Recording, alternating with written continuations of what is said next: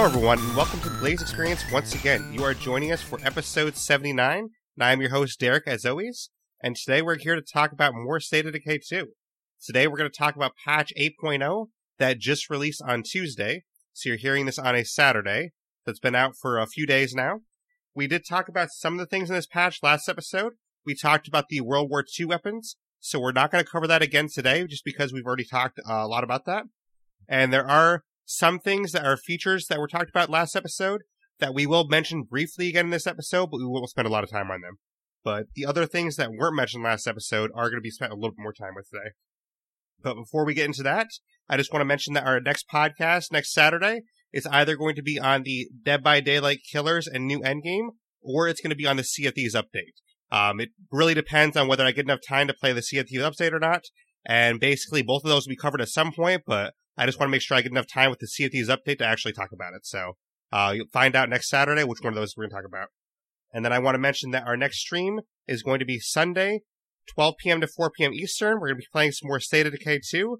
And thanks to a donation to charity by Fall Down Go Boom, we are going to be doing CQC only and explosives. So that should be a lot of fun. And um, I said, you know, anyone that donates uh, next like five minutes or something like that, and he donated, and that's what we're gonna do now. So that whole stream, anyone that plays with me will be doing CQC and explosives only. So that, that's gonna be a lot of fun. But now we can kind of get into the episode. So I do have a guest here with me today. You have heard him on the podcast a few times now. Please welcome back to the podcast, Undead Labs senior designer Geoffrey Card. How are you? I'm doing okay. Thanks for having me back. Yeah, thanks for being back. You know, I appreciate you being back, and I'm, I'm excited to get these patch notes with you.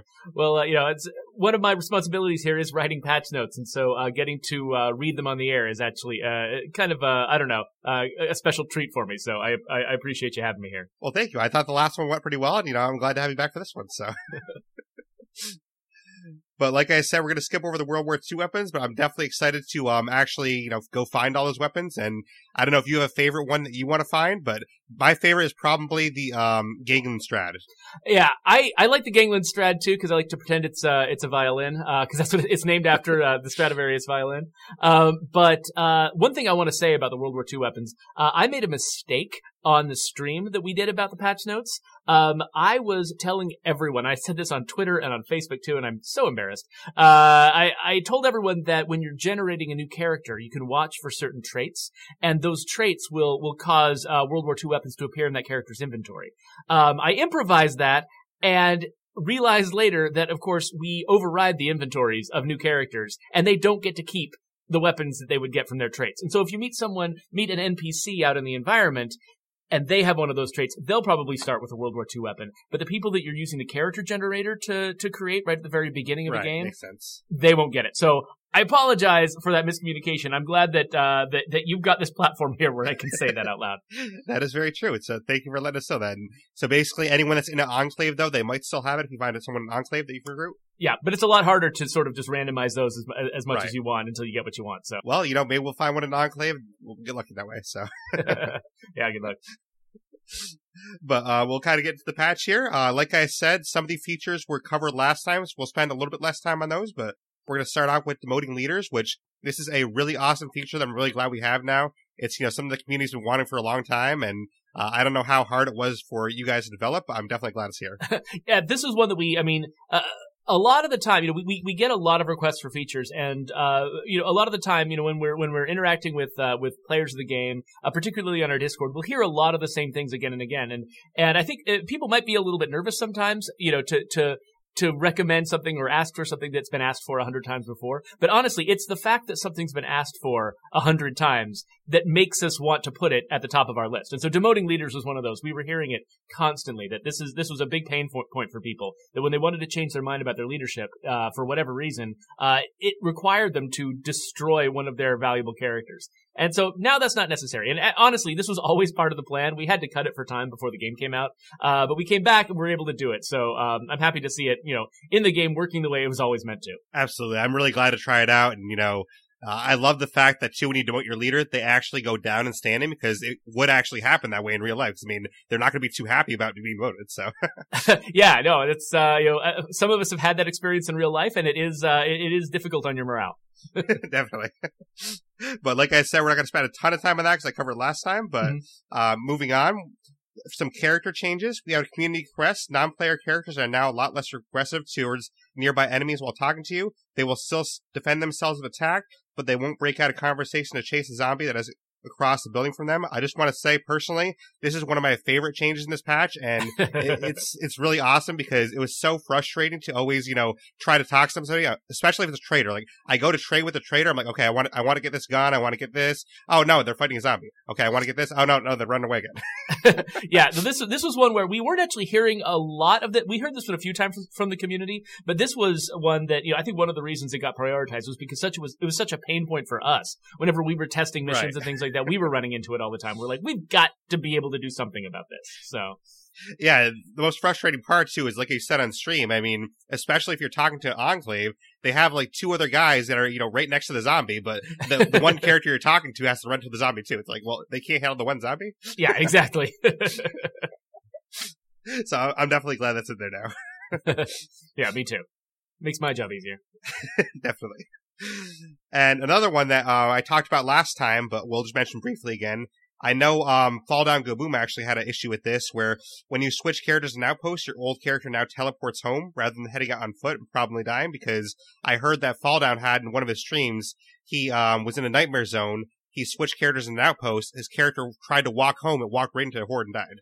Yeah, so. uh, we we had a few stories like that uh, fall down from other people where we realized there's actually there's several updates that we've made on this. I think where uh, you know this was always an issue, but no one cared because the game was easy enough that they wouldn't suffer the bad right. consequences, and so other stuff bubbled to the surface. But as soon as Nightmare Mode came out, suddenly there were some issues that people were tolerating with without complaint for a really long time that suddenly were really really important, and this was one of them. Absolutely. So I'm, I'm glad it's fixed now because after hearing what happened, I was kind of scared to switch an outpost. So I basically only switch characters at home. So I'm like, I'm too scared to switch an outpost now. So well, glad we can make that a little bit better for you. exactly. And another community request: when you switch characters with your flashlight on, your new character starts out with their flashlight already on. That's something I mentioned last time too. But. Yeah, and that's you know that's kind of parallel to the the change we made last update, where we uh where we made it so that when you got in and out of a car, your character wouldn't forget if their flashlight was on. It's interesting how you know once we make a change in one place, it suddenly makes it obvious that there are other places where that change should be made. Yeah, but you know now it's uh uniform throughout both cars and switching characters, so it works out both ways. Yeah, designers like it when things are elegant and uh, when, when they exactly. but the next change we have: abandoned followers no longer teleport directly over your head like drop bears. Uh, yeah. So, uh, there was just this thing where, you know, uh, whenever a follower gets too far behind you, they can't navigate for whatever reason. We eventually try to teleport them to, to bring them up to you again. Uh, but for some reason, uh, I, I, wasn't directly involved with this bug. For some reason, they were appearing at the wrong, uh, elevation and just landing on you. And, that was, that was weird. So, that doesn't happen anymore, hopefully. Yeah, I heard you describe that in the stream, and I didn't hear of it before, but it's kind of weird to hear about where like they appear like way above you. It's like what? but next we have we fixed a bug that was preventing characters from getting nicknames based on their last name. This fix unlocks a huge list of nicknames that weren't available before. So I mentioned this last time, but um, basically you said in the stream that like it unlocks where long last names became shorter names now. Yeah. So this this was one of my personal favorites, just because uh, you know the name system is kind of uh, my baby, and um, yeah. So so we designed this whole system where the idea was that that a character would assemble when, when, you're generating a character we assemble a list of possible nicknames for that character. And those possible nicknames come from their first name they come from their last name and they come from their traits. And then we sort of and each of them has its own weight and then we sort of you know make a random roll and decide which nickname that character gets. Uh, but there was something, and we had characters um, who had traits like like that put them in the military or or the police, or that just said this character goes by their last name. Um, and they would use their last name as a nickname. And so we're like, okay, we've got all these different ways that, that characters can get nicknames and it works really great. Um, and the thing, because it's so random though, we were, you know, hitting, you know, generate character, generate character, generated character, looking at the characters, we're like, yep, they're getting a nice variety of nicknames. This is really cool. We thought it worked. Um, the problem is we didn't notice that they were never getting nicknames based on their last name. They would sometimes get their last name itself as a nickname, but they would not get nicknames based on their last name and, uh, and, and we literally didn't notice it for months and months and months. And so I wrote all of these nicknames that were never getting used until one point, I can't remember exactly what I was doing. Um, I think I might have been working on secret stuff and, uh, noticed that a character that, uh, that, that, that I desperately needed them to have a nickname based on their last name, they were never getting it. And I was like, what is going on? And it turned out it had always been broken and, and a character had never ever had a nickname based on their last name. Um, and so names like, you know, one of the examples I'd always give was like Sully being a nickname for Sullivan. That wasn't happening. Uh, and, That's and a the, classic one. So yeah, exactly. And, and and there was a place where um where this was really important, where you know if a character has a really really long last name, um or a last name that just doesn't fit into a sentence very well, the way that it's like like for instance, if your last name was De La Sosa, and the D in De La Sosa is lowercase because de and la are just you know small words leading up Right. to your to your real surname. Um, that doesn't fit very well in a sentence. Uh, and some very long last names, especially from certain other cultures that, that where people tend to have very long surnames, they weren't even fitting in the UI. And, and so having these characters go by their last names instead of a nickname based on their last name was causing a lot of problems, uh, for certain characters. And so now that this is, now that this system is fixed and it's in and working the way it's supposed to, characters with very long last names or last names that prevent, uh, that, that present grammatical problems, uh, they now use nicknames based on their last name. So De La Sosa might just go by Sosa. And, uh, you know, and somebody with a long name, yeah, could could could use a shortened version of it, which is like uh, you know, like like Ekanayake could go by Eka, which is actually you know. A, a, a friend of mine. Uh, so like he, he's kind of, you know, people like him that I know several people in my life who have that, uh, who do exactly that. They go by a shortened version of their last name in their day to day life. And, uh, that's, and so we wanted to represent that in the game. And, and the fact that it wasn't there, uh, was, was sad. And so now it's back. And I'm talking a lot about it because it's my favorite feature. So anyway, That's okay. That's okay. No, I remember on the on that live stream too. You had a character uh, named Catherine, and she went by Ren. So Oh yeah. Oh, that's right. Yeah. And and then we had a uh in, in the most recent stream we had a character whose last name was Webb and he went by Spider because that's the same that's the kind of ridiculous dad cool, yeah. joke that people will make uh out of their nicknames. So come to think of it, I actually found a character in my game called Spider too. So that, that might be uh, why. uh, there also could be multiple sources of the name Spider. Like if, if True, there could be like if somebody's like a cat burglar or something, they could also be named Spider. I'm not sure. Well, I did find a spider, so I'm glad I have a spider in my game. Oh, I'm glad I'm glad that we've got that in there. But um, next we had some facility changes, and this one actually wasn't mentioned um, before the patch notes came out, and I was kind of surprised that we didn't hear about this one because this is kind of a big deal to me. Is the store ammo action at the store facility it now has been rebalanced to make some of the rare ammo types more common.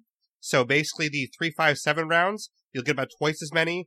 The forty four and the seven sixty two rounds about fifty percent more, about fifteen percent more of the five five six, and twenty five percent more of the nine millimeter. And Twenty five percent fewer of the nine millimeter. Oh yeah, sorry, sorry. Because but yeah, basically, anytime you sorted ammo, if you sorted ammo a million times, you would get this enormous pile of nine millimeter rounds and just a Right. handful of 357. And so uh, we wanted to. We haven't rebalanced it completely. It's not like they're all equal, but uh, you'll notice we only had to take nine millimeter down by 25 percent in order to massively beef up the percentages of all the others because that that's how dominant nine millimeter was. Uh, and so now it should be a little bit more balanced. If you if you tend to go out with a with a 357, you're not going to be completely out of ammo to the degree that you were before. Yeah, to me this is really awesome change too because if you don't have all the ammo presses, which you know a lot of experienced players might have all the ammo presses already, but if you don't have all the ammo presses, then it's really hard to find some of those types of ammo in the world too. So it's actually nice that you can you know get it more through sorting your facility. Yeah, the rarity at that facility is, is actually pretty similar to their rarity out in the world. Uh, they're they're yeah, the distribution is about the same. So uh, we, we so we fixed it in the facility to make it a little bit easier. Yeah, so I'm definitely glad it's there. You know, I do have all the ammo presses, but I mean, if I didn't, then I would really appreciate this even more so. Yeah, And if you want to start a vanilla game, you know, you'll you'll you'll have the advantage. Exactly. but another change is upgrading an infirmary or clinic no longer ejects its blood plague patients, which was causing their death timers to quietly resume. Survivors now remain checked in after upgrades. Yeah, so that one was uh, again, it was it was not a big deal before we introduced Choose Your Own Apocalypse and the new you know high difficulty zones because blood plague just wasn't much of a threat. You know, people would take hours and hours to die, and people were not even checking in their blood plague patients except during the tutorial uh, because there was no point. I mean, they were going to last forever. You could go get plague cure was you know thick on the ground, uh, and so you could just cure them, and and no one ever used that feature. Now that somebody could die in a few minutes uh, from the blood plague, you have to check them in if you don't have any cure. And if they get accidentally bumped out of the infirmary, uh, they could just die and you don't even know about it. And so that was happening to people. And so we were like, oh crap, we've got to, ah, this is another one of those things where it wasn't a problem. I mean, it was a problem. It was, you know, an uncomfortable, weird, kind of bugged feeling part of the game. But it wasn't causing people to lose significant stuff until after the update. And so once that came out, we're like, oh, well, we definitely need to fix this one now. Yeah, because in Nightmare that timer's at ten minutes. I mean, that's a pretty good timer. Yeah, that's kind of ridiculous.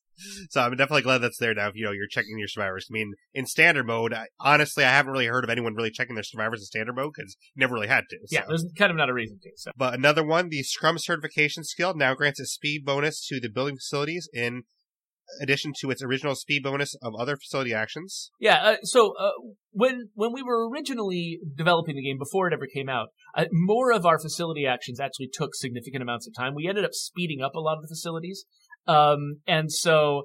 Uh, the Scrum certification skill and, and, and, you know, other, you know, bonuses like it, uh, would, would speed up the actions of those facilities and it was really valuable, but it kind of got less valuable after we reduced a lot of the facility action times.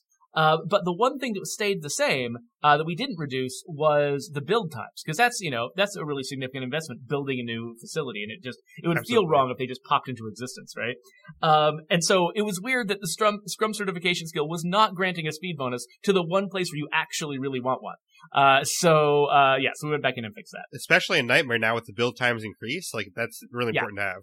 That is, yeah, that, that- that's another one that sort of rose to the surface because of the new difficulty levels. Yeah, because I remember doing the Builder Legacy in Nightmare mode, and wow, that was, that took a long time because you had to build so many things. So, yeah, I can imagine.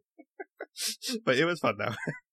And your threat's high that entire time. exactly. So it, it was interesting. but we have a couple other things that I don't know if are related to that, but they're um, listed under here. Windows with multiple panes now break as you would expect, rather than quietly violating the laws of physics. Yeah, so uh, you know, maybe this one actually kind of goes under other stuff. I think the, the some of the ch- uh, the choices we made with uh, what goes under which category in this list uh, might be a little bit questionable. Uh, but yeah, so Windows, ba- basically out in the world when you're running into buildings, um, you know, you can shoot through windows and and and, break them. Uh, there were a few windows though that had a lo- that had lots and lots of panes, uh, with, with you know sort of a wooden frame in between them. And if you shot them in the right order, you could make really weird things happen. And so uh, we we had some folks uh, spend some time figuring out what was going wrong and making it so the windows break more naturally now. Awesome. Yeah, I didn't really have a lot of problems with those. I think I've only had like, you know, one or two times ever in my time playing State of Decay I've ever had a problem with Windows. So not too often, but Yeah, it works. It, it, it wasn't causing any like gameplay affecting problems. Right. It was it was an aesthetic thing, but but it's better now. and we fixed the bug that was causing the game to begin without the characters of War the World fully spawned in. I'm sure you remember this one. Uh, for for a long time, Yes. when, whenever you started the game up, you were you were a floating backpack, and then slowly you became a person. Yep. Uh, that doesn't happen that. anymore. that like w- that was a pretty high priority one. Like once I started noticing that, I was like, "Come on, guys, we got we gotta you know this is first impressions here. We gotta we gotta do a little bit better than that." And uh, I, I don't I have no idea what it was that caused it to start going that way because it wasn't that way when we first shipped the game. Some something crept in that made it start happening. yeah. I literally had that happen to me last week. So, so Yeah. so so I'm glad we've got it fixed. It's one of those like stuff like that happens all the time, kind of like the audio bug back in the day. It's like like Right. you know you're doing perfectly normal fixes to the game, and for some reason something causes something really obvious uh, to the player to, to to go wrong, and you've got no idea where it came from. But eventually you've got to fix it because you know you can't put that stuff out in front of people. well, part of that bug too that was also made it funny is you like until you actually spawned in, you kind of like slide around on your feet, like you wouldn't even be walking, Mhm. just like on a sliding track, basically. Yeah, well, yeah, like your your backpack uh, Yeah. wouldn't, wouldn't bounce like it was being animated because there's no character. Yeah. So it's kind of weird. Yeah. But we fixed the crash that occurred when a character was killed after being exiled. Uh, there's another one that I think popped up mostly after uh, after Nightmare because you know when you'd exile a character and they'd run away from your base and like run to the nearest exit, uh, they wouldn't get killed before, but now they will, and and it turns out that crashes the game. So uh, yeah, fixed now. Awesome. But now we have a new section that is items, and this next one is actually pretty important, I think. This is a community request. Quick repair toolkits have been rebranded advanced toolkits, and they now repair twice as much damage as standard toolkits. Their crafting cost and rarity are unchanged. They're just better now. Yeah, so this was uh, a request that came from a specific person uh, who contacted me on Discord, and I've forgotten who it was. So if they're listening to the podcast, I'm sorry I forgot who you were. Uh, but somebody contacted me and was like, hey, you know what? I never, ever, ever make tw- quick repair toolkits because all they do is cost more and speed up repairs. But I'm never doing repairs when I'm in the middle of a tense, hot, you know, uh, uh, situation where, you know, zombies could get me any second. I always wait until I'm safe. And so it doesn't have any value. I'll never Absolutely. make this item. And I was like, you know what? That makes a lot of sense. And uh, I think we might have even checked our analytics to see how often people were using quick repair toolkits, and it was not very often. Um, and so we're like, okay, th- this yeah, that was not. the same reason for me. I mean, that was the reason I wasn't using it. It's like, well, I don't really need a quick repair tool. I mean, it does the same thing as the regular one. So Yeah, so what's the point, right? Uh, like, Yeah. if you just got like three more seconds of your life to spend on it, uh, the other one's just as good. So, so we changed it. So now they do twice as much healing. Uh, originally I was going to go for like one and a half or something, but when I was testing it out, I was like, you don't feel the difference until it's twice. Like, like, cause, cause, you know, cars are complicated. There's lots of different parts of them that could be damaged. Telling the difference between one amount of healing and another amount of healing when you don't have a health bar to look at, it's just hard to tell. And so it needed to be really dramatic to make a difference. So we went with twice. yeah, and that is why I tried to um have you guys show it on stream, but unfortunately you couldn't cheat it in. yeah, sorry about that. I, we we could have cheated it in uh, one of the one of the previous uh, streams we did because we were using a dev build, but this time we were actually playing the real retail build of the game, and so we couldn't we couldn't cheat. Yeah, so I'll have to find it in my own time. I'll have to find one then. Cool. But, um, another community request. This one was actually mentioned in the last podcast as well, but deployable pyro minefields now spawn with the correct rocket pods. They set zombies on fire again. yeah, so that that was just people were starting to tell us that, that they were they were getting into daybreak, and the deployable pyro minefields were not setting the zombies on fire, and uh, yeah, for some reason uh, they were just not using the right the right projectiles, and so now they are. Yes, yeah, so that's great. You know, I haven't used any pyro minefields in the base game yet, actually, but um, honestly, it's partially because I don't want to get my character set on fire, and you know, sometimes it can go wrong. So, yeah, that's just personal preference. you got to care about your characters a little bit more in the base game. exactly. But another community request, in response to players finding certain crossbows overpowered against plague heart, we reduce crossbow damage across the board, though headshots against zombies are still always deadly. Yeah, so most uses of crossbows are going to be exactly the same. Like, like most of the time, you're just going around spearing zombies in the head with bolts. Uh, that is unchanged. It's just when you're when you're trying to pepper a plague heart or uh, or a juggernaut or uh, you know uh, other human characters that uh, they were a little bit overpowered, and we wanted to bring them down. Yeah, no, I, I definitely uh, like that. I mean, I've found that a little bit too. I think um, Fall Down tracked it at like 10 bolts, took down a plague heart for one of the crossbows at one point, so. Yeah, which is you know that just doesn't seem like it, it kind of undermines the realism of the game when you're like you know. It takes this much C4 to destroy it, but this many crossbow bolts. It just felt like it was completely out of proportion. So, Yeah, it was kind of like back in the day when 50 cals took out a heart in three hits, so. yeah, exactly. but crossbow bolt impacts no longer play inappropriate audio. Yeah, I wasn't directly involved in that one, so I'm not sure what noise they were making that was wrong, but they're making the right one now. Yeah, I'm glad. I mean, I didn't really notice it either, but you know, I'm not like a big crossbow guy, so I don't know what sound it should sound like, so. You know, th- yeah, there there are a lot of bugs that have happened in the game where uh, no one noticed it except the audio team, but to the audio team, it was like nails on a chalkboard hearing the wrong sound Right. coming out of something. So Which uh, that makes sense. so, I'm yeah. glad that they're perfectionists because you know, I mean, it's it's a subtle thing. Like you don't always know how sound in a game is, is affecting you, but if it, if it's wrong, you're feeling wrong, and uh, and you might not always know why. And so was, we've got a crack audio team that's paying attention to this stuff, making sure we're getting it right. Yeah, I'm sure that old audio bug must have drove them nuts when that was going on. Oh my gosh, yes. I mean, that was you know. It was clearly not their work. It was clearly a technical right. problem that was just canceling their work. Um, but, uh, but, but yeah, it, it drove all of us crazy. I can imagine. Uh, characters with appropriate traits now have a chance of initially spawning with a crossbow. This includes the new crossbow hunter traits. Yeah, so we added a crossbow hunter trait, and we found other traits that seemed like the character who had that trait might spawn with a crossbow. And uh, yeah, we gave him crossbows. Though again, you will if you if you are you know hitting the uh, the regenerate character button again and again and again, and you find the crossbow hunter trait, that character will probably not spawn with a crossbow right now. Uh, but uh, but if you find non-player characters out in the world, sometimes they'll have a crossbow on their back, and we thought that would be you know interesting. Yeah, that'd be really cool. And come to think of it, I mean, I could be misremembering some situations, but I don't actually remember seeing any NPCs with crossbows before. So Yeah, so I think there there were a couple uh, in the very specific missions that that uh, were added with the Zedhunter uh, expansion that right, added the because you had to get off their body. Yeah, they, right. they were the only ones. Uh, and- okay, and that's that what I was it. thought. Yeah.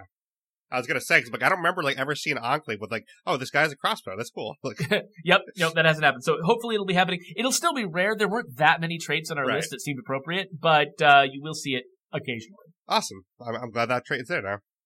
Unbreakable items no longer drop from plague hearts in a damaged condition. Yeah, so uh, basically, you know, a lot of weapons that you get from plague hearts will, will start out damaged. You got to take them home and repair them. We didn't want it to be too OP, but uh, we were accidentally also applying that to bolt action rifles and revolvers that in our game are unbreakable. Uh, so that didn't make any sense, and so now that doesn't happen anymore. I'm glad to hear that. Yeah, because I mean, um, say you got like one of the revolvers that's not supposed to break, then that shouldn't be damaged. So yeah, exactly. I, am not even sure whether or not they were repairable uh, after they were damaged because uh, I, I wasn't directly involved with that bug, but uh, I'm glad I'm glad we got it fixed. Absolutely. And now we move on to the user experience, and there's a couple of great changes at the top here that I think are really important.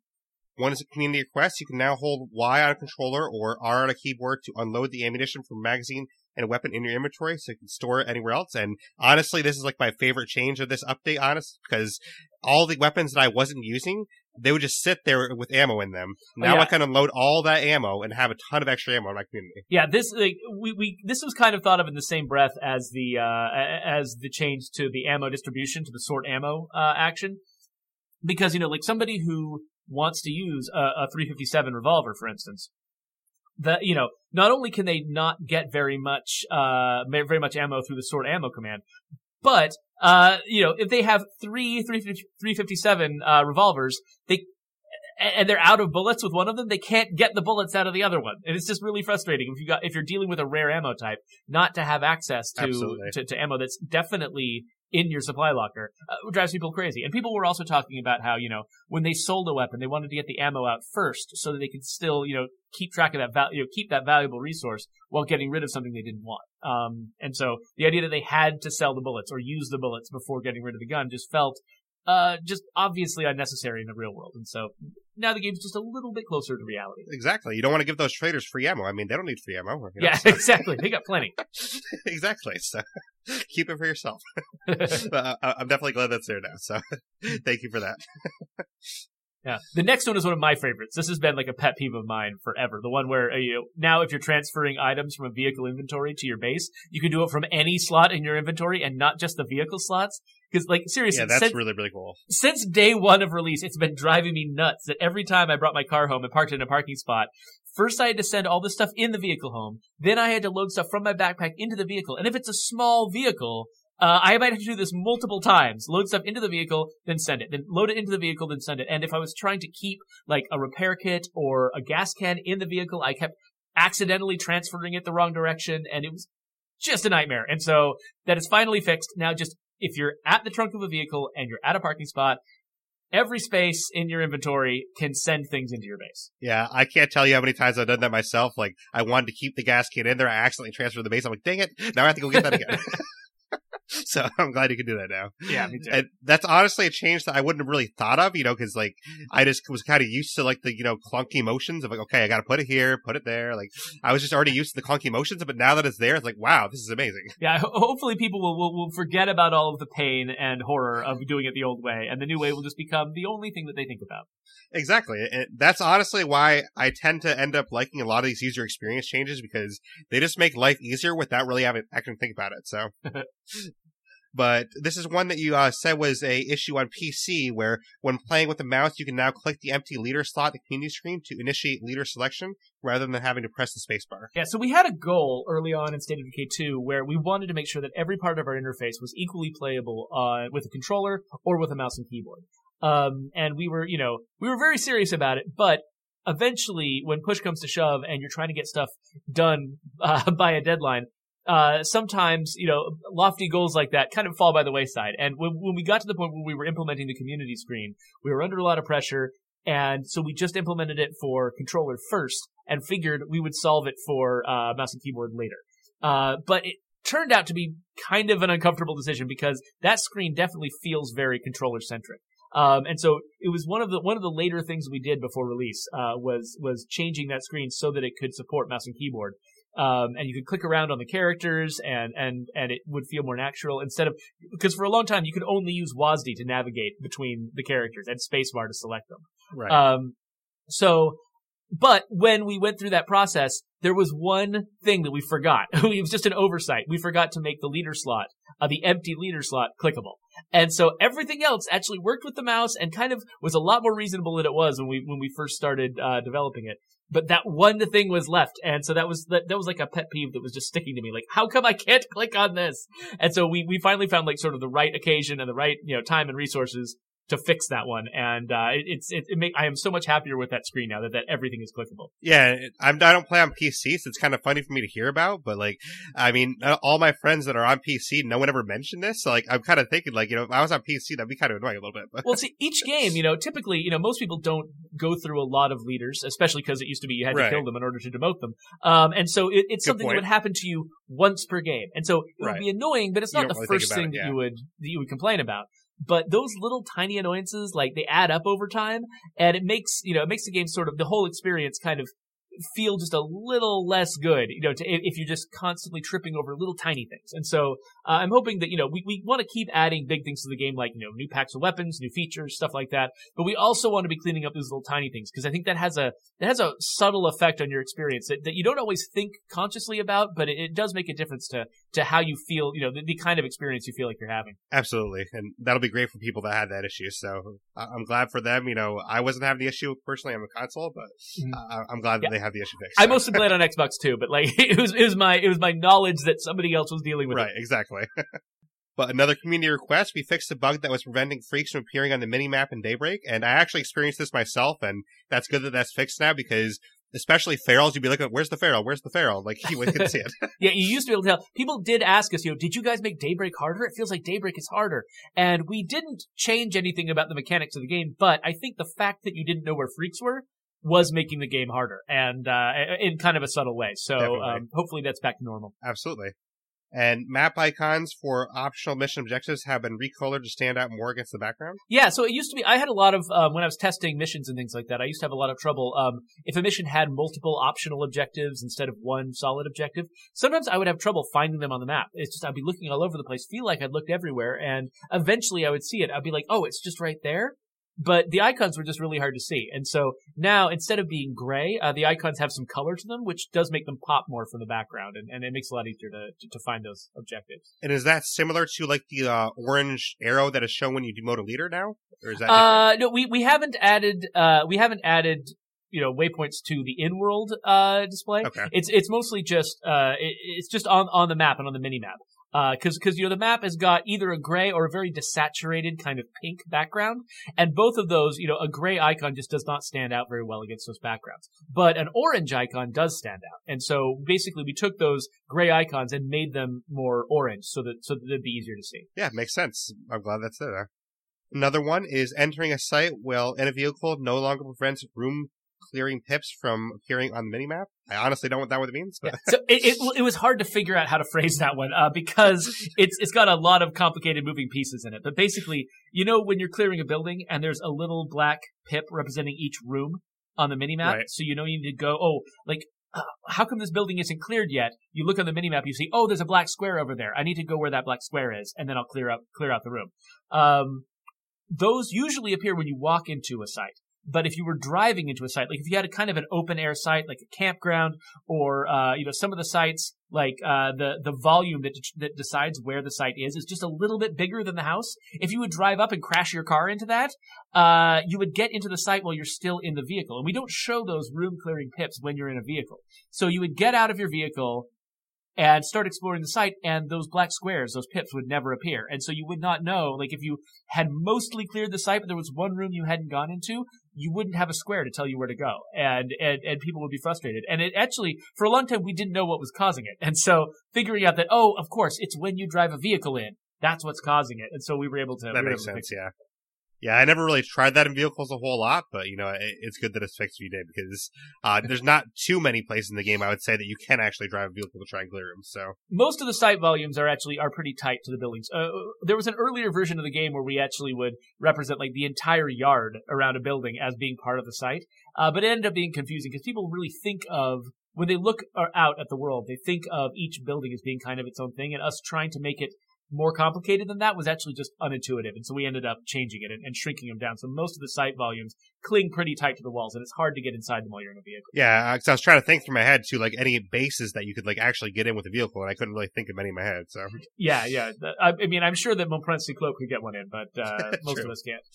like I know Knight's Family Drive, and you can get into like where the cars are parked, but that's not where the clearing. Th- That's not the actual so- base, yeah. Ex- Exactly. So Another one is if you interrupt a subtitle by conversing with NPC and then exit the conversation while the original line is still playing, the subtitle comes back to. Yeah, so that's it's just pretty straightforward. You're talking to somebody, uh, there's a subtitle on the screen, uh, or somebody's talking to you, I should say, and the subtitle's on the screen, and then you walk up to somebody else and you start a conversation with them. And when you start a conversation with someone, it makes all the subtitles go away because the conversation's happening over in the dialogue interface. And uh, and so if if you interrupted, like say, you know, Lily's on the radio talking to you, and then you int- then you go and start a conversation with someone else, Lily's subtitle goes away, and you're like, oh man, I wanted to read that, and so you back out, but the subtitle's already gone; it's been killed.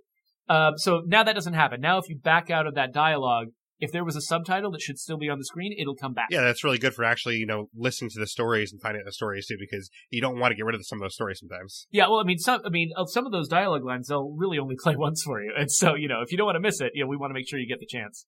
Right. But that is it for that section of changes. We now have some multiplayer changes, and this one, next one, is actually uh, fairly important to me too because it's incoming clients now land in a host vehicle if the host happens to be driving at the time. And I think this is really good actually because there was a lot of times where I'd already be playing a game. I'd be driving to a location and then a friend's like, Hey, I want to jump in your game. You know, they jump in the game, but they spawn at like, you know, some outpost that's along the road or something like that. And then I keep driving. They keep getting tethered. They keep getting tethered. So yeah. So, so we, uh, in the previous update, uh, we added the ability, like when you get tethered and, uh, and the person, the host is driving a car, then you would just land in the host's car. And we realized that we could actually make this happen for when you first spawn in as well, which is kind of like being tethered. And so, right. uh, so now it works the same way in both cases. Yeah, because before the previous update, you just keep getting tethered over and over again, basically. So it was even worse. but now you get landing vehicles. That's awesome.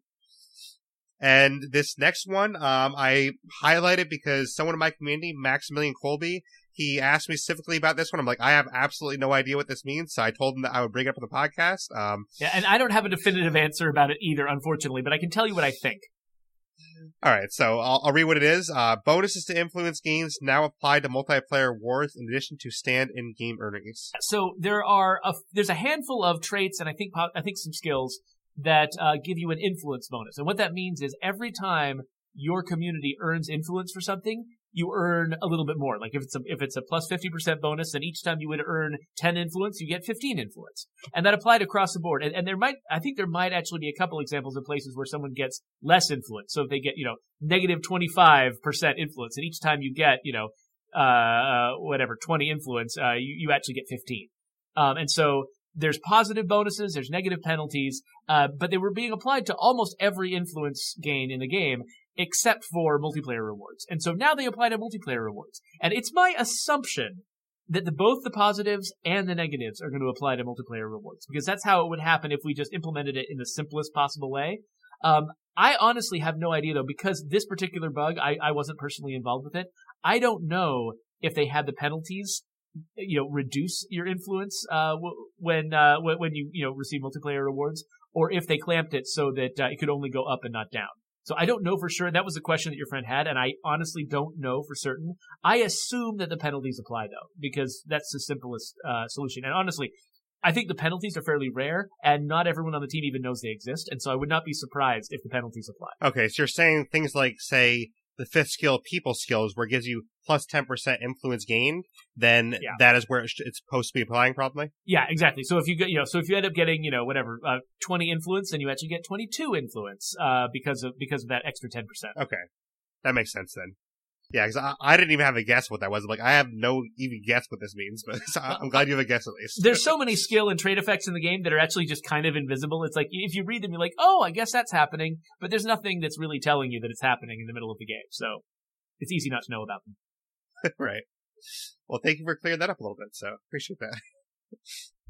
But non-player characters no longer fall through the world or spawn in the sky when exiting vehicles. So this one is in the wrong category. It should be up uh, in the in the character section. But uh, yeah, so there was this problem where uh, if you got in a car and you had a follower get in the car with you, you know, say you're up on a hill and you get in the car together, then you drive down the hill. The follower gets out of the car, and then they're like, "Oh, where should I be standing?" And they re- still remember their altitude from back when they first got in the car. And so they would spawn, they would suddenly teleport way above the car and then fall out of the sky. And similarly, they could, you know, if you drove up a hill, they could end up spawning right. in the middle of, uh, you know, under the ground. and uh, and sort of fall to their death into the invisible void beneath the surface of the earth in our game. Um, and so now that doesn't happen anymore. Now they actually, you know, they actually find the altitude that they should be standing at right there where they've gotten out of the car. Yeah, that makes a lot more sense now because I was having issues with um, some of my friends in multiplayer where we'd like be in the ground all of a sudden. I'm like, how are we in the ground? And I think it was always when we got out of the car. So we must have been you know, up high and then we got out of the car. We're in the ground now. I could, I could see that. I could see that being the case. So we're like, how am I in the ground? Like, what's going on? but yeah, it's glad that it's fixed now. You know, now we're not taking naps on the ground anymore. So getting tethered with the map open no longer tracks you on a black screen. Yeah, this was a rare one, but you know, if somebody happened to have the map open when they at the very moment that they got tethered, uh, it, it would it would basically be sort of a, a, a lock of the game. Like they, they would be on a black screen and they couldn't get out of it. So uh, now that doesn't happen anymore. Awesome. Yeah, I don't think I've had that one happen to me, but I'm glad it's fixed. So yeah, me too. I'm glad that it never happened to you. Unfortunately, even if something only happens to you know one in a million people, uh, that means right. it's going to happen to five people, and uh, you know, so we still have to fix it. No, absolutely. Because I mean, when these patch notes come out, like every time, like, oh, yep, that one happened to me. That one, oh, not that one though. so yeah. it's always like, but it oh, happened oh, to somebody, happened. right? Yeah, like, exactly. Statistically, so. it happened to somebody. so I, I feel for the people that did happen to. But we fixed a bug that clients can now interact with built-in facilities after the host settles a new base. Yeah, so there was a bug where if if if you're playing with somebody's game and they switched bases, uh, you couldn't interact with certain facilities in the new base, and so now uh, you know if you were the client, so now that's fixed. Awesome. Yeah, because I thought that was fixed in a previous patch, but I guess it's only when you settle new bases. I think so. That's the impression I got. This one I okay. wasn't personally involved with, so I don't know the details, but uh, yeah. Yeah, I could be wrong, but I thought I remembered a Furious Facts that was uh, patch that was fixed, but I, I guess the uh, settling the new base part is where it comes in. Uh, maybe so, and it also, uh, yeah, I, I could imagine like uh, there being you know two levels of this that needed to be fixed, and also it's right. not entirely uh, out of the question for us to accidentally reoffend with a with a specific bug and, and, cause it to happen again after we fix it. I I think I think these are two different fixes, though. Awesome. Well, I'm glad it's fixed now.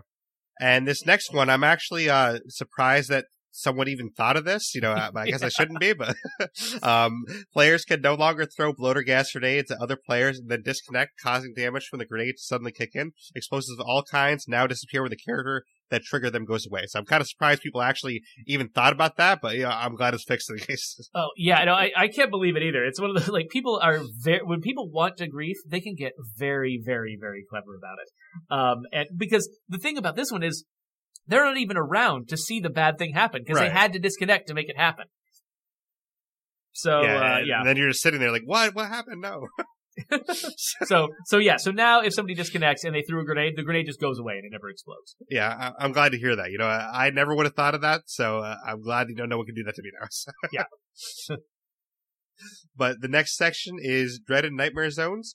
A community request was made for hostile humans in nightmare zones are now a bit less deadly with firearms. This is what I mentioned um, in the previous episode a little bit, but basically you have a little bit more health when you get headshot now. Uh, yeah, so we we didn't want to make the game feel easier because the whole point of a nightmare zone is that it's supposed to feel really hard. And so we had a lot of players coming back to us saying that, you know, there's hard and then there's frustrating. And, and in, in particular, getting a headshot against you in a nightmare zone it wasn't just hard. It, it, felt like you had no agency at all. It felt like, well, I'm just going to die, and there's nothing that I can do about it. And and those situations, they're not like fun hard. They're just annoying hard. And and so we wanted to make sure that Nightmare Zones, while they're very very difficult, they should be fun difficult. Um, and so we just so, so this is only a very very slight nerf but basically uh right when you get headshotted you end up with just a little bit more health to survive with and you're kind of protected from headshots for the next short time afterwards, so that you can't just get double tapped by an enemy. Because if you just get double tapped, that's it. You, there was no action you could possibly have taken to get out of that. Uh, and so no double taps against against uh, player characters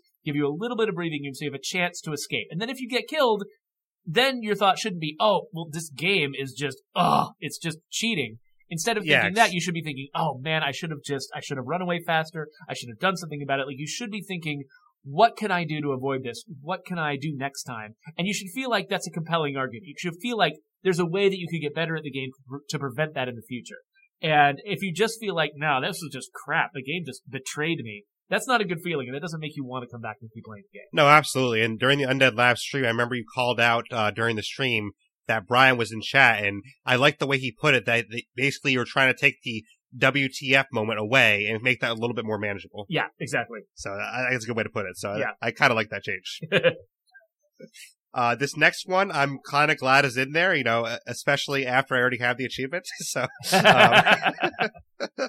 uh, the true achievement is no longer triggered when simply by rolling over to day 100 while in a dread or nightmare zone. Even if most of these days were spent in standard zone, now you must spend all 100 days in a more challenging zone. Yeah. So if a player has already switched zones, like say they, you know, got to day 90 in the standard zone and then they switched to uh, dread zone or a nightmare zone and then got uh, patch 8, um, they're still fine. They're still going to get their uh, achievement on day 100 because we couldn't we couldn't have retroactively go back and figure out when you change zones. But now, if you're still in a standard zone and you switch zones, we start counting our days for this achievement when you enter that zone. Um, and so, so now you have to actually spend the full hundred days. Yeah, I'm glad I already have this achievement. I kind of got it like the cheap way a little bit, but I will say that um, I'm deeply considering basically taking my long-term main community and legacying that, and then restarting my main community in Nightmare and doing a full hundred days of that community. So uh, Oh, I might do that actually.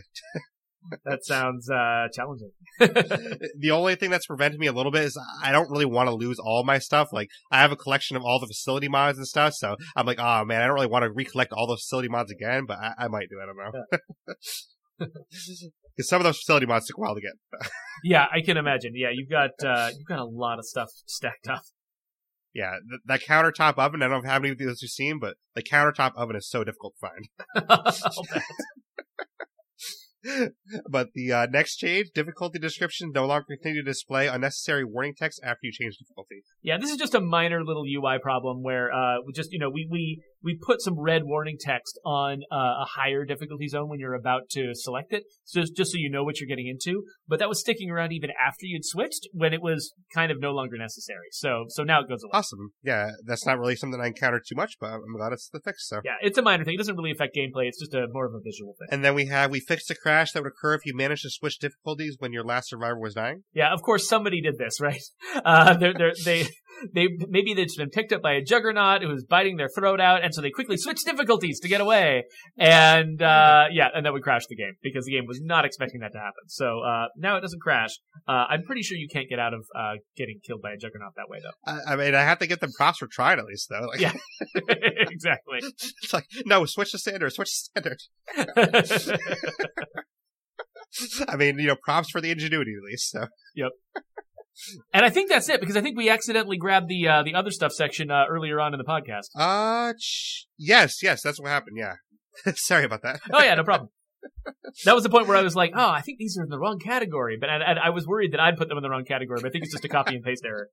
that was my fault. Yeah. Yeah, no big deal. I basically had it in there twice. So we already went through the other stuff. So that was with the, the windows and, uh, the fixing the bug that was causing the characters. So we already talked about that. So, uh, we have officially covered the patch. So Cool. Well, hey, thank you for having me on here. This is great. Uh, you know, I've got a bunch of new, uh, you know, secret stuff I can't talk about that I got to go work on because we are getting close to some deadlines. But uh, I'm so glad that you had me on here. I love talking about this stuff. I love talking about you know the the updates that we're making to the game, and and and you know, it's fun to be working in a studio that that really cares about supporting its games after release because it, it means that you know, just it used to be that when you put a game out. Any mistake that you made before the game came out, it was just there forever, you know, immortalized in, in stone and uh and and now you know when people give us feedback we can actually respond to it and and and make the game better for them so that's it, it's a fun it's a fun uh experience to be a part of and, I, i'm glad that you know you give me this forum where i can kind of highlight uh, one of my favorite parts of, of working at undead labs yeah, I appreciate that. Like you said at the beginning, you know, it gave you a chance to, uh, talk about the World War II guns that you wanted to say. So, Mhm. yeah exactly so, so I appreciate you being on as well. And, you know, uh, I'm looking forward to all the secret stuff you're working on, especially, you know, Trumbull. I'm, I'm looking forward to that too. So, the lips are sealed but I, I can't wait till it's out whenever it's out. So, same here but thank you for being on with me. Um, if people want to get in touch with you, uh, what's the best way to do so? Uh, Discord maybe or? Uh, yeah, so so you can join the Undead Labs Discord, uh, which I think is actually searchable now if you if you look for Undead Labs on Discord. Um, I'm also at Rangatang on on Twitter, so you can you know chat with me there. Uh, I'm I'm Undead Geoffrey on our Discord, so you know either of those places are a good place to uh, get in contact with me. I'm, I'm trying to be more and more active on those on those channels. Awesome. Well, thank you very much. And you know, um, if you have to run, then you can run. I'll finish the outro by myself. But uh, thank you for being here. All right, so that was Geoffrey Card, everyone. So I'm glad he was able to join us today. But uh, just real quick to reiterate, our next podcast is going to be next Saturday on the Dead by Daylight Killers or the Thieves update. It's basically going to depend on whether I have enough time to get into the Thieves update. The Thieves update is pretty big, so I want to make sure I can actually cover it um, in depth with all you. So with that update, I want to make sure that I've actually played enough to have a good grasp and good understanding of it. So if you don't hear the Sea of Thieves update in the next podcast, it's because I haven't played enough of it yet to get a good feel for everything. So it's either going to be Dead by Daylight Killers and new endgame in that, or the Sea of Thieves update. The next stream we're going to do is Sunday, 12 p.m. to 4 p.m. Eastern. We're going to do a State of Decay 2 stream with CQC and explosives only. And this is courtesy of a donation by Fall Down Go Boom. So I was raising money for the charity Autism Speaks during a stream on Tuesday, and I said that if anyone donated uh, five dollars, then I would do a CQC only and explosive stream on Sunday for the full stream. And Fall Down came through and donated, so we're gonna do a CQC only and explosive stream. And anyone that's entered my game with me has to do the same thing. So no one in my game will be allowed to fire any type of gun at all. So uh, that should be interesting, and we're gonna you know try and uh, get towards legacy my main community just in case I want to do that because I think I might actually want to do that, kind of like I said in this episode already. And I will mention the rest of our schedule as well. Next Monday from 12 p.m. to 4 p.m. Eastern, we're to play some more We Happy Few. We played it last Monday, and we're to finish the story of Arthur and see where that takes us. Uh, I was really interested in that storyline. It has that game has a really cool story, and I was enjoying that story, and I want to finish Arthur's story. We're definitely not going to finish the entire game, but we'll at least finish Arthur's storyline. And basically, this is our blind play AMA revisited number one. So what that means is we do our blind play uh, games where we select a game randomly from Game Pass and we play that game. And this is the first game that we're actually replaying from that series. So we took a vote as community, and the community did vote, and the winner of the vote was We Happy Few. So out of the games that were eligible, like we had Recore eligible, uh, Battle Block Gator, there's a couple of the games we played. So out of the games that were eligible, the one that won the vote was We Happy Few. So that game is going to be replayed next Monday. And I will say that during this stream, we will decide one new Game Pass game to try later this month. What we were doing is every Monday was a blind play AMA uh, for Game Pass, where we do a Game Pass game every Monday. That is actually going to change in May. Now, every month, basically, we're going to have one week where we do the revisited, where we re- revisit one game that we've already played, and we're going to have one week where we do a game that is brand new from Game Pass. So basically, two of the weeks, we're actually going to play something else now. So that's the slight change that we're making uh, starting in May. So essentially, on Mondays now, two of the weeks, we're going to have a Game Pass game, and then two of the other weeks, we're going to have a different game. Probably going to be uh, Borderlands or something as we get ready for the Borderlands release. But we will uh, give that schedule when it is announced every week. And then Tuesday, I want to say that this is uh, to be announced still. Tuesday, it's going to be 12 p.m. to 4 p.m. Eastern. It's either going to be Sea of Thieves, uh, playing the new update. It's going to be State of Decay 2, um, going for a second pass of State of Decay 2 that week, or it's going to be Borderlands 1. Right now, I'm leaning towards playing some more Borderlands 1 on Tuesday, but um, stay tuned in my Discord for news on that. So just stay tuned, and I will uh, give you the news in my Discord about what game we're going to play that day. But right now, like I said, it's uh, Borderlands 1 is what I'm leaning towards for that Tuesday. But that being said, I appreciate everyone listening. And if you want to get in touch with me, then you can do so via email, theblaisexperience at gmail.com. You can do so via Discord, that will be in the show notes. You can do so via Twitter or my Xbox gamer tag, which are both the same thing. It's at Blaise XPerience, capital B L A I S E, capital X P E R I E N C E. You can also find me on YouTube or Facebook with the uh, Blaise XPerience Facebook page or Blaise XPerience YouTube. Uh, those I don't check too often, though. So if you do uh, contact me on those, then I will get back to you. Just won't be uh, as quickly. What I get back to people fastest on is Twitter or Discord. Twitter and Discord is what I check the most. So basically, those are the two fastest ways to get a hold of me off off stream and off podcast. And I do want to mention too, if you're enjoying this content, if you're enjoying the content I do in the streams, I do have a Patreon now. And I want to say that we did officially get a new member on Patreon. Thank you to F- MFN Juggernaut for donating. MFN Juggernaut became a $15 patron. So thank you so much, MFN Juggernaut. I really appreciate that. And it really means a lot that you actually um, donated. And that is our top tier right now. So he is a top tier patron along with uh, Maximilian Colby. So thank you very much for becoming a patron. I really appreciate that. And it really means a lot that you decided to do that. Basically, what that is, if anyone isn't aware, Patreon is a way to support content creators for the content they're making. And we have levels from $1 all the way to $15 per month. And at these levels, you get different rewards. So at the $1 level, you get a couple of rewards. And then basically at the $15 level, which uh, Juggernaut donated to, you would get a lot more rewards. So there's different rewards like uh, special Discord channels that only you're allowed to access. You get uh, more say in what games are streamed. You get top priority to play with me on stream. So it's kind of like um, being a sub almost for you know regular like Mixer or Twitch sub. It's sort of like being a sub, just a different way to donate, basically.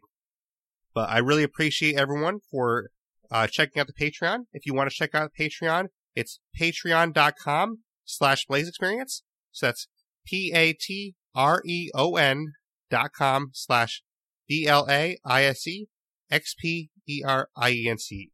That's P A T R E O N. So patreon.com slash blaise xperience if you want to check that out.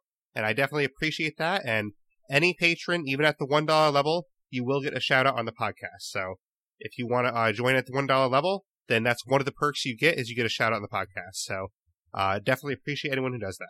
But if you want to find the podcast, you're obviously listening to it right now. But if you want to find other ways, it is also on Spotify. It's on Stitcher. It's on iTunes, Google Podcasts, Podbean, Blubrry, Radio Public, and many of the directories. So definitely check out those places. And honestly, if you just Google the Blaise XPerience, you're going to find it somewhere in Google. So you can find it pretty much in any directory. The only one we're not in is iHeartRadio, but um, hopefully one day I'll be in iHeartRadio as well. And if you don't like apps for some reason, that's perfectly fine. I have another option for you. If you join my Discord, then in my Discord, there's a special channel that is direct download links, which has a link to every episode ever made. So basically, you can directly download the episodes from that channel and you wouldn't have to use an app. So if you're someone that doesn't like having extra apps on your phone or having extra apps on your computer, you can just literally go in that channel, find any episode you want, and just click the link. It'll directly down that episode. That way you don't have to um have the whole app on your phone or something like that just for one episode if you wanted. So that is another option for you as well. But thank you everyone for listening. I really appreciate that. And thank you again, Geoffrey, for being here. I know he's not here anymore, but I appreciate him being here as well. So thank you everyone, and I really appreciate it. Thank you for listening to The Blaise XPerience.